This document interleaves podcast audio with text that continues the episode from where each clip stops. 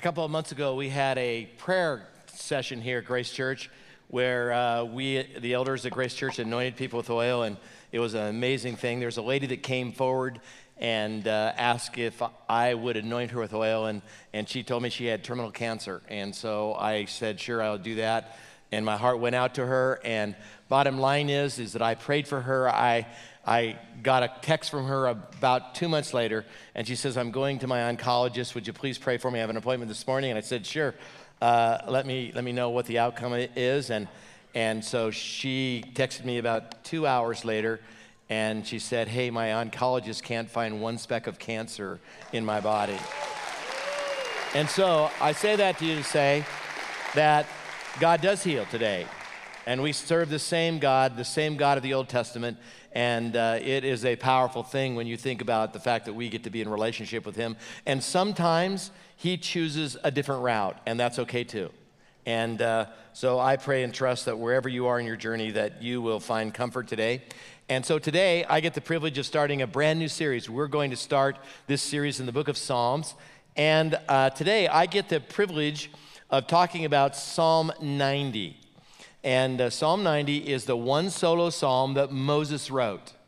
And so most of them are written by David and some other people. But Moses finds his way into this uh, hymn book. And I said hymn book in the, in uh, the earlier services, and my wife said, hey, uh, the younger crowd doesn't know what a hymn book is. So, um, so this is your spot. This would be Israel's Spotify account. And so you kind of relate to that. So this is their playlist, right? So Psalm 90 is an amazing, amazing, amazing psalm. And so I want to st- set the historical context for the Psalms and for this particular psalm. Uh, the Psalms are a collection of writings to Yahweh, songs of Yahweh. And they are amazing. If you read, I'm in the Psalms every day. And as you read through the Psalms, you'll discover some great truths about God. And in particular, this psalm which is attributed to Moses, is written in a context. So I want to give you the context that's found for us probably in Numbers chapter 20. This is what the story is as, as Moses writes this psalm. Moses has lost his beloved sister Miriam, eh, Miriam, and, and uh, he's devastated by that. Aaron has died, and Moses, in his frustration with God, anybody ever been frustrated with God? Moses, in his frustration with God, uh, strikes the rock that was following them. That rock was Christ. Christ was following Israel around in the desert. Moses, in his frustration, strikes the rock. And as a result, God says to Moses, Guess what? You're not going to take the people of Israel into the promised land. That's not, for your, that's not your job anymore. And so Moses has lost his way.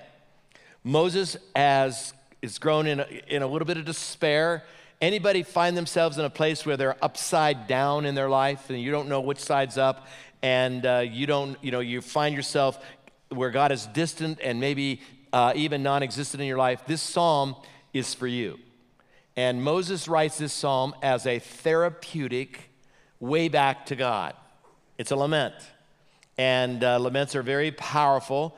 And so Moses writes this. And so, what we're going to do is we're going to take a look at this psalm up close and personal. And I think you're going to see Moses' journey, and maybe you can relate to it and figure out where you belong in the story. And in the process, what you're also going to discover in the Psalms in general, and in this particular Psalm, you're going to find attributes of God, like His holiness and His compassion and His wisdom and His power and His goodness and His truth. All those things you're going to discover in this Psalm. In fact, we're going to, I'm going to have Karen come out and read the Psalm to us. Uh, and then we're going to going to kind of jump into it, but what I want you to do in the meantime is I want you to be listening for those attributes that I just explained about who God is. Look for God in this psalm and see who he really is. So let's read that text now, and then we'll jump into the psalm and talk about it. So, Karen, where are you? Where did Karen go? She's coming. I heard her. Doot, doot, doot, doot. Oh, there she is. She's made her entrance right now. Here she is. It's okay. I'm excited to read from the New Living Translation. Would you guys stand with me for the reading of God's Word? Lord, through all the generations, you have been our home. Before the mountains were born, before you gave birth to the earth and the world, from beginning to end, you are God. You turn people back to dust, saying, Return to dust, you mortals, for you a thousand years are as a passing day, as brief as a few hours. You sweep people away like dreams that disappear. They are like grass that springs up in the morning. In the morning it blooms and flourishes, but in the evening it's dry and withered. We wither beneath your anger. We are overwhelmed by your fury. You spread out our sins before you, our secret sins, and you see them all. We live our lives beneath your wrath, ending our years with a groan. And then verse 13 says, O Lord, come back to us. How long will you delay? Take pity on your servants. Satisfy us each morning with your unfailing love so that we may sing for joy to the end of our lives. Give us gladness in proportion to our former misery. Replace the evil years with good. Let us, your servants, see you work again. Let our children see your glory. And may the Lord our God show us his approval and make our efforts successful. Yes, make our efforts successful. You can be seated.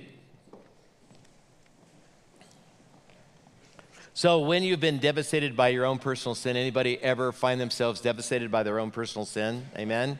Because last week we talked, or a couple weeks ago, we talked about the fact that we're the villain of our, when it comes to our God story, we're the villain in the story. We're not the hero. Jesus is the hero. And so oftentimes we find ourselves stumbling and falling and messing up in life, and we lose our bearings, and sometimes just life happens to us. And so this psalm is going to help us find our bearings again. That's what happened in Moses' life as he works through his own personal sin and as he works through his uh, loss in his life. He finds God in a different and powerful and unique way.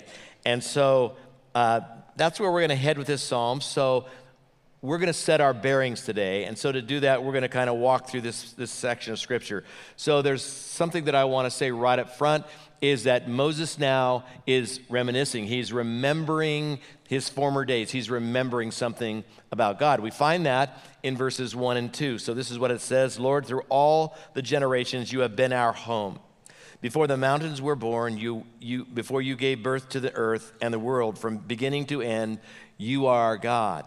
So, in this section of scripture, uh, this is what Moses is discovering, what Moses is remembering is that God is the source of life. That God is the source of life. And that is what Casey and Kendall are holding on to right now. And that's what we need to hold on to is that God is the source of life. That's what God, that's what Moses remembered about God. And so often in our lives, we forget that, that we sometimes we get twisted around and think somehow we're the source, that we're the, we're the hero of our story. And the rea- reality is that's not true. And Moses discovered it the hard way. So when I was growing up, I discovered something that, that uh, uh, as you know, an eight year old was fascinating to me, and that is that I discovered the power of reflection. And so I, f- I found out that I could go out into light, and uh, let's turn the lights down for just a second. We'll be right back with those lights. And so uh, I discovered that you could take a mirror and you could really mess with people. Eight years old. I mean, I'm just saying, I'm not going to shine this in your, li- in your eyes unless you're my enemy. Maybe I will, I don't know.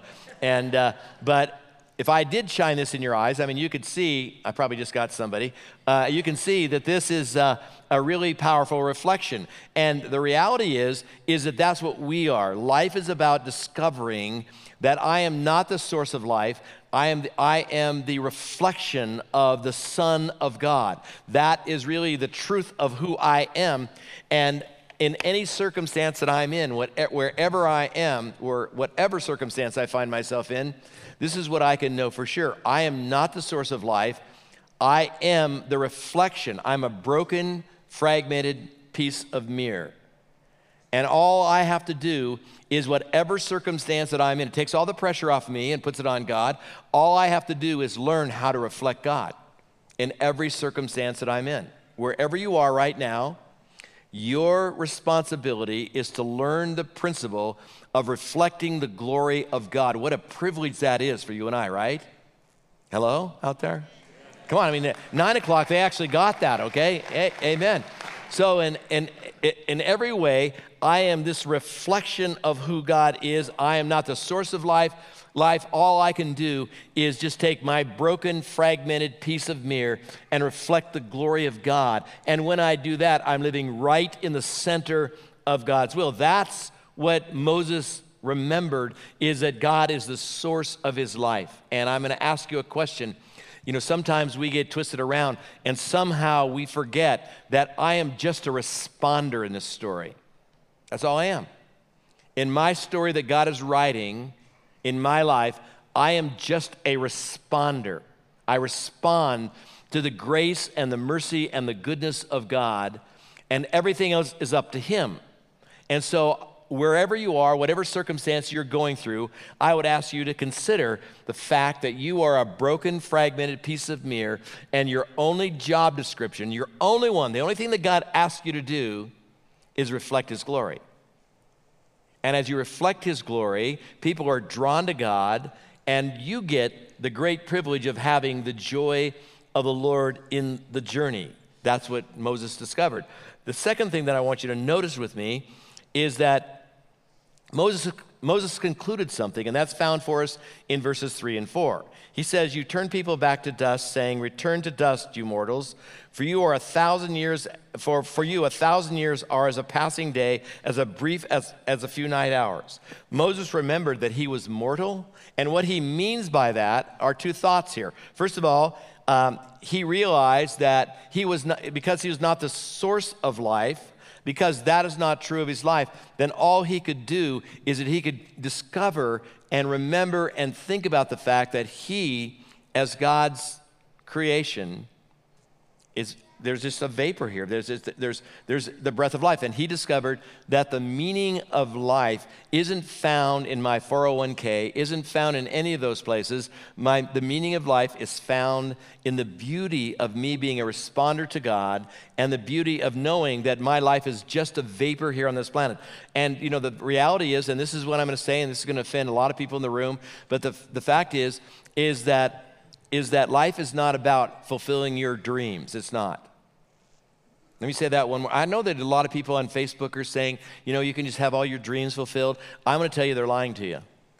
I'm just saying that right up front. Smile at me when I say that. I love you.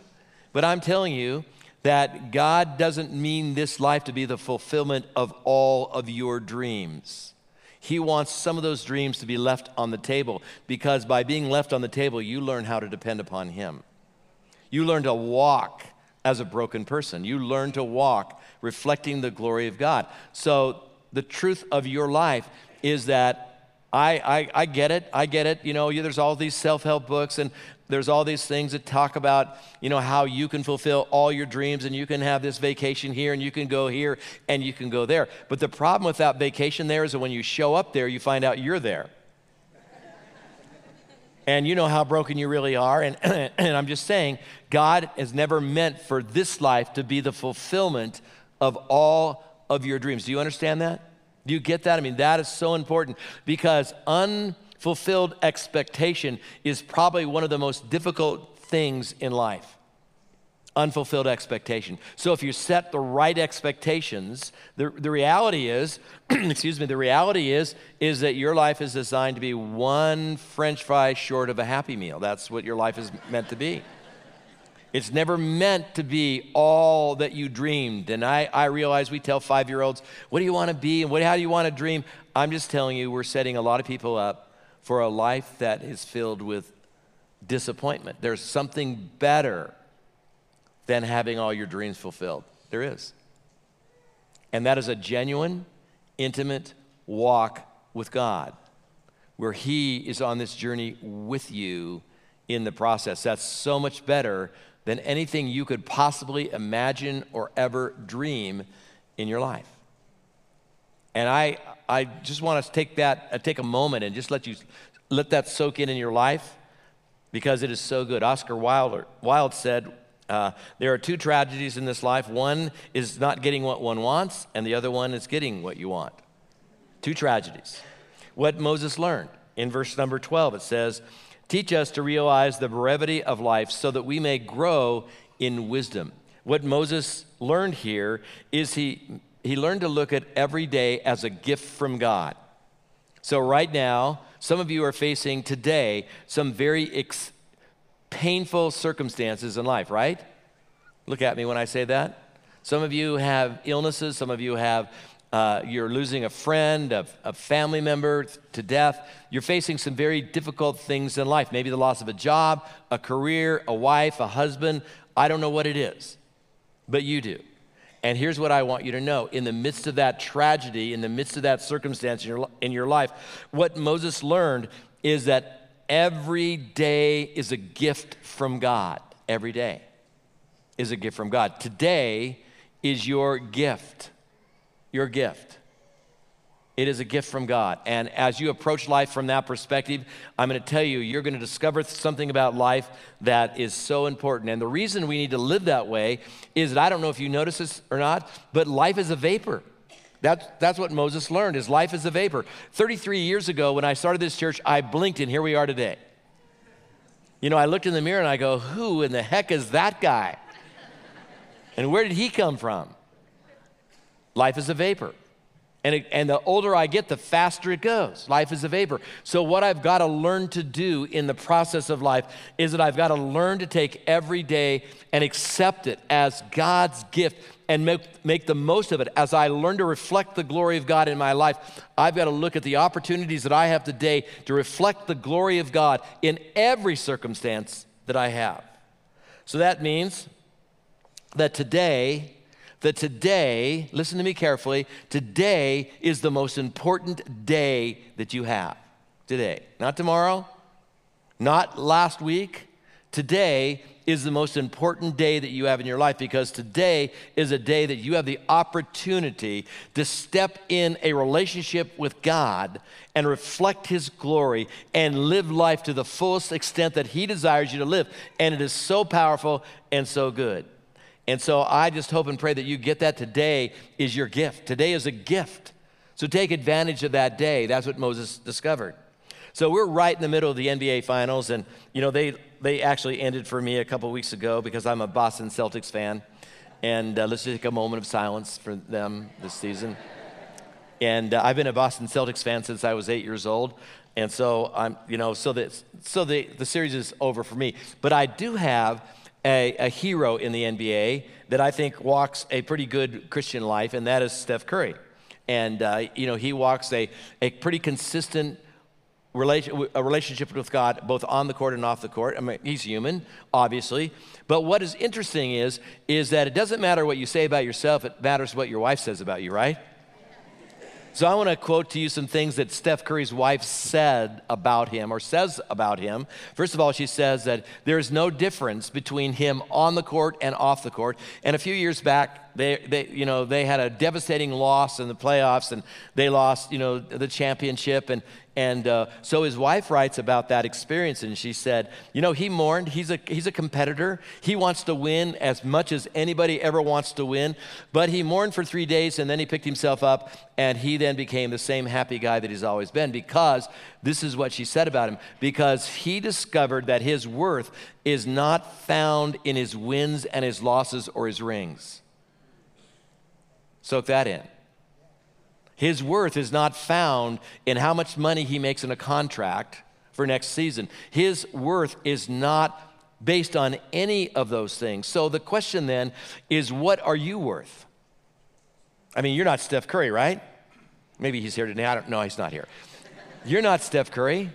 You don't probably have any claim to maybe you, maybe some people have some claim to fame in the, my audience today, uh, but the reality is is we all have to discover where our worth comes from. So the question that I want to ask you today is where does your worth come from? How much are you worth?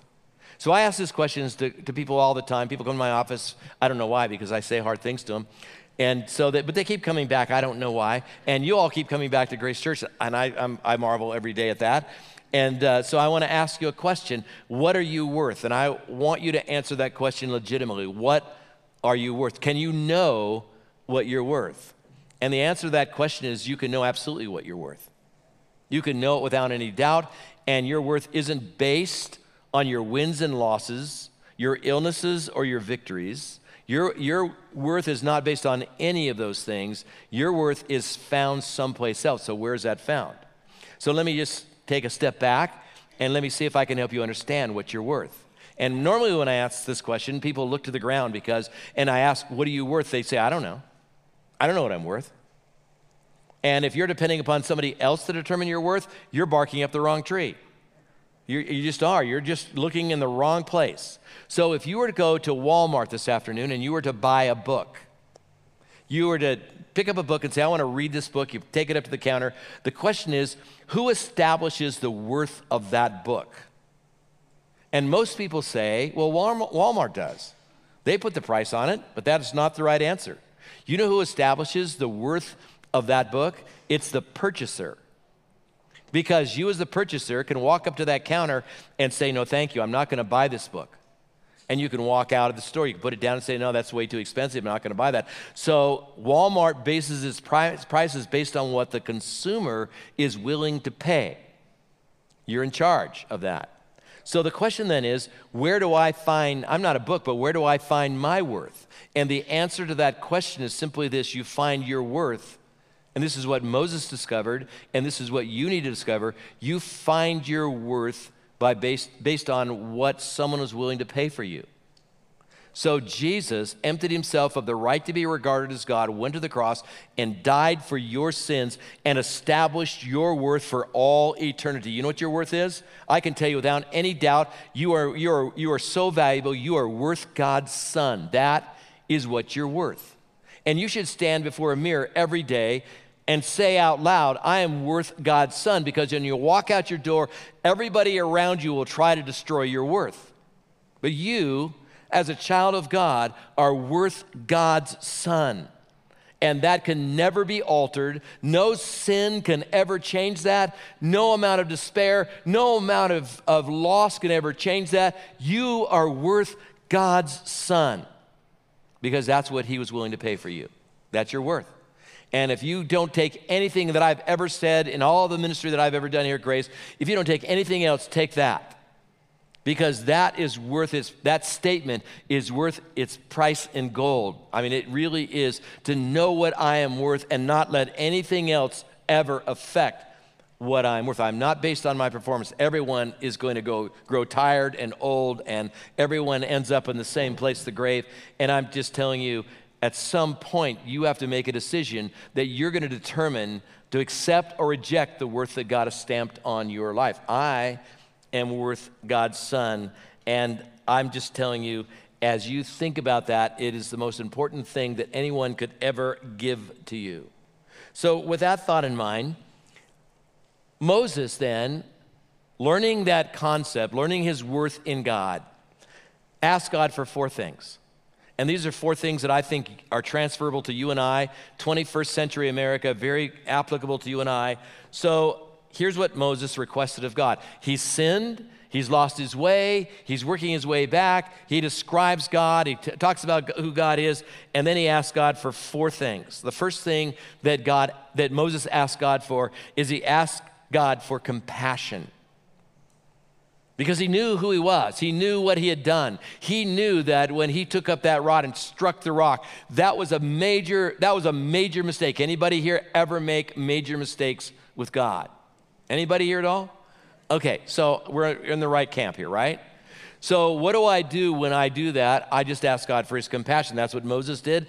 In Psalm 90, verse 13, it says, Return, O Lord, how long, and have compassion on your servants. Have compassion on your servants. And here's the deal God is more than willing to give you compassion. He is more than willing to give you compassion. He's longing for you to ask. He wants you to ask for compassion. And He is a compassionate, loving God. And every time you have lost your way, as you cry out to him, he's willing to give you that compassion that you need because in the end, that's exactly what you and I need every day is we need the compassion of our, our Father in heaven every single second. That's what Moses asked for. The second thing that Moses asked for is that he asked for contentment in his life. He asked this thing, this, this is a commodity that is so important and is so undervalued in our culture, he asks for contentment. In Psalm 90, verse 14, it says, Satisfy. This is what Moses cries out to God. And he says, Satisfy us each morning with your unfailing love, so we may sing for joy to the end of our lives. He's asking for contentment. Satisfy. That's the word I'm looking at. Satisfy us every day with who you are. Your unfailing love, satisfaction, is something that, that is so important in our life. And, and we live in a world that lives in a way that is, I think, is unsatisfied. We live in a, a, a world that is, does not even understand how to spell the word contentment. And how do, how do I know that? The evidence that we're not content is by how much stuff that we accumulate all the time. And you know what is interesting to me? This is funny, is that storage units in America are a real big thing. The industry itself, get this. Now, what do you do with a storage unit? You take stuff that you're tired of looking at. You with me? You take stuff that you're tired of looking at. You don't know. You, you tried to sell it at your garage sale, but nobody bought it because they didn't want to look at it either. You take that stuff and you, you buy a storage shed or, or rent a storage shed. You put that stuff in the storage shed, and uh, there you are. Voila, there you have. And so you're paying so much money. You know how much people in America spend on storage units every year? $14 billion on storage sheds, storage units so that they can, they can keep stuff that they don't want anymore. but they're willing to pay to keep it. I mean, we're just kind of, you know, weird about that. And so I'm just saying what Moses cried out for is he cried out and asked God, please let me live in a satisfied way. Satisfy me with you, not with stuff, with you. See, satisfaction doesn't come. I'm going to be popular here today. It's okay. Satisfa- My wife loves me. Today, satisfaction doesn't come through relationships because they're sometimes conflictual, right? So sometimes we're satisfied, sometimes we're not. Satisfaction doesn't come through stuff because we all bought that new car and then we're thinking, I need a new one, man. This, was, this is junk. This is three years old now. I, I can't, you know, satisfaction doesn't come there. Satisfaction doesn't come by buying a house because that's just measured by the fact that we're always looking for something bigger, better, and fancier, right? Satisfaction can only genuinely come when we find it in God Himself. We're satisfied with God's chesed love, His loyal love, His covenantal love every day of our life. We wake up and we say, God, make me content, make me satisfied with who you are. The third thing that Moses asked for is Moses asked for favor. In verse 17, it says, let your work be shown to your servants and your glorious power to their children. Let the favor, there's that word, let the favor of the Lord our God be upon us. Let the favor of God be upon us. Favor is what gives us meaning to life. Favor. When God favors us, when we live in God's favor, when we live under God's blessing and God's power and God's favor, um, that is the only way really to find our way back in a very confusing and, uh, and disconcerting world. Favor gives us meaning to life. Think of it this way Moses, because of his sin, has lost his way, he's lost his purpose. His purpose was to lead the children of Israel to the promised land, and now he doesn't get to do that. So, what he cries out to God and he says, Listen, God, what I need is your favor. I need your favor. I need to know that I'm living in your favor again. Have you ever asked God for that? Lord, I want to live in your favor. That's what Moses cried out. And then the last thing, and by the way, when I say last thing, I'm, that means I have another t- 30 minutes in my sermon. the last thing that, that Moses cries out for is purpose. Psalm uh, 90, verse 17 says, Establish for us the work of our hands his purpose. He asked, he asked God for purpose. And again, I asked you a few minutes ago, do you understand what you're, you know, what you're worth? And now I want to ask you this very important question. Do you know what your purpose is? Do you know what your purpose is? Do you know what your purpose is?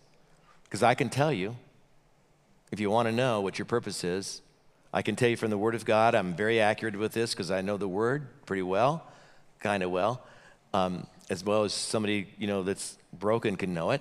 But here's the thing: I know what God's purpose is for your life. And it has nothing to do with your retirement. It has nothing to do with your career. It has nothing to do with your relationships around you. You know what God's purpose is for your life? Well, again, let's take a step back and let me just share it with you this way. So, Jesus is going to be crucified. He takes his disciples, he knows he's going to die. He takes his disciples up to an upper room and he shares with them the most important things of life, including what their purpose would be. So in John 15, Jesus says to his disciples, and this is, in my opinion, this is the central teaching of Jesus on what I'm supposed to be doing on this planet. John 15. He takes his disciples in the upper room and he says this He says, I am the true vine, and you're the branches. And then he says, Your job description is to abide in me. Abide in me. And if you abide in me and I in you, you can ask what you will and it shall be done unto you. There's so many great promises in there. And then he talks about this relationship that we have, and this is where we get down to the purpose of God. He says, Apart from me, you can do nothing. So, your purpose in life is to stay connected to me. That's your purpose in life. So listen to this carefully. Don't miss this. This is worth every cent you paid to get here. Listen to me very carefully. Your purpose in life is to be in a fruit bearing relationship to Jesus. That's it. Your purpose in life is to be in a fruit bearing relationship to Jesus Christ. That's what he said. That's what he said in John 15. That's what he told his disciples. Your purpose is to be in a fruit bearing relationship to me. I am the vine, you are the branches. Apart from me, you can do nothing. So, what you should get up every day and say to God, what you should do every stinking day of your life, is that you should get up and say, My purpose today, my purpose today is to be in a fruit bearing relationship to Jesus Christ. Whatever else you do in the scope of all things doesn't matter. But what does matter? What does matter is that you're in a fruit bearing relationship to Jesus Christ. That's what matters. That's what's going to stand the test of time. That's what's going to happen at the end at the end of your life. And let's say some miraculous thing happens, then I outlive you and I do your funeral and I'm and I'm standing here and you're there and I'm up here and you're in the casket I'm not you know I'm standing up here upright and uh, you know I could say some nice things about you like he was he was a great da da da da da he loved to fish. He loved to hunt. He loved to take long walks and where, wherever he loved to take long walks at. I could say all those things and everybody would go oh wasn't he a nice guy or she a nice woman? But if I could say one thing about your life that would make a major difference in everybody around you at that funeral, if I could say one thing, if I could say one thing about you that would be a game changer to your family and your friends and all your even your enemies. If I could say he or she was in a fruit bearing relationship to Jesus Christ. Fruit bearing. Everybody could see it, everybody knew it.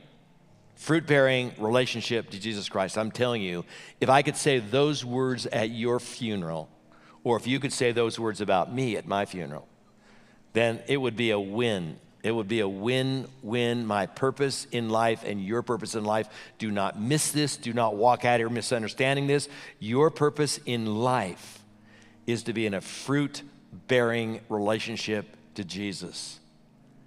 And when you do that, everything, everything else falls in place. A fruit bearing relationship to Jesus Christ, that's your purpose. You know your worth? I'm worth God's Son.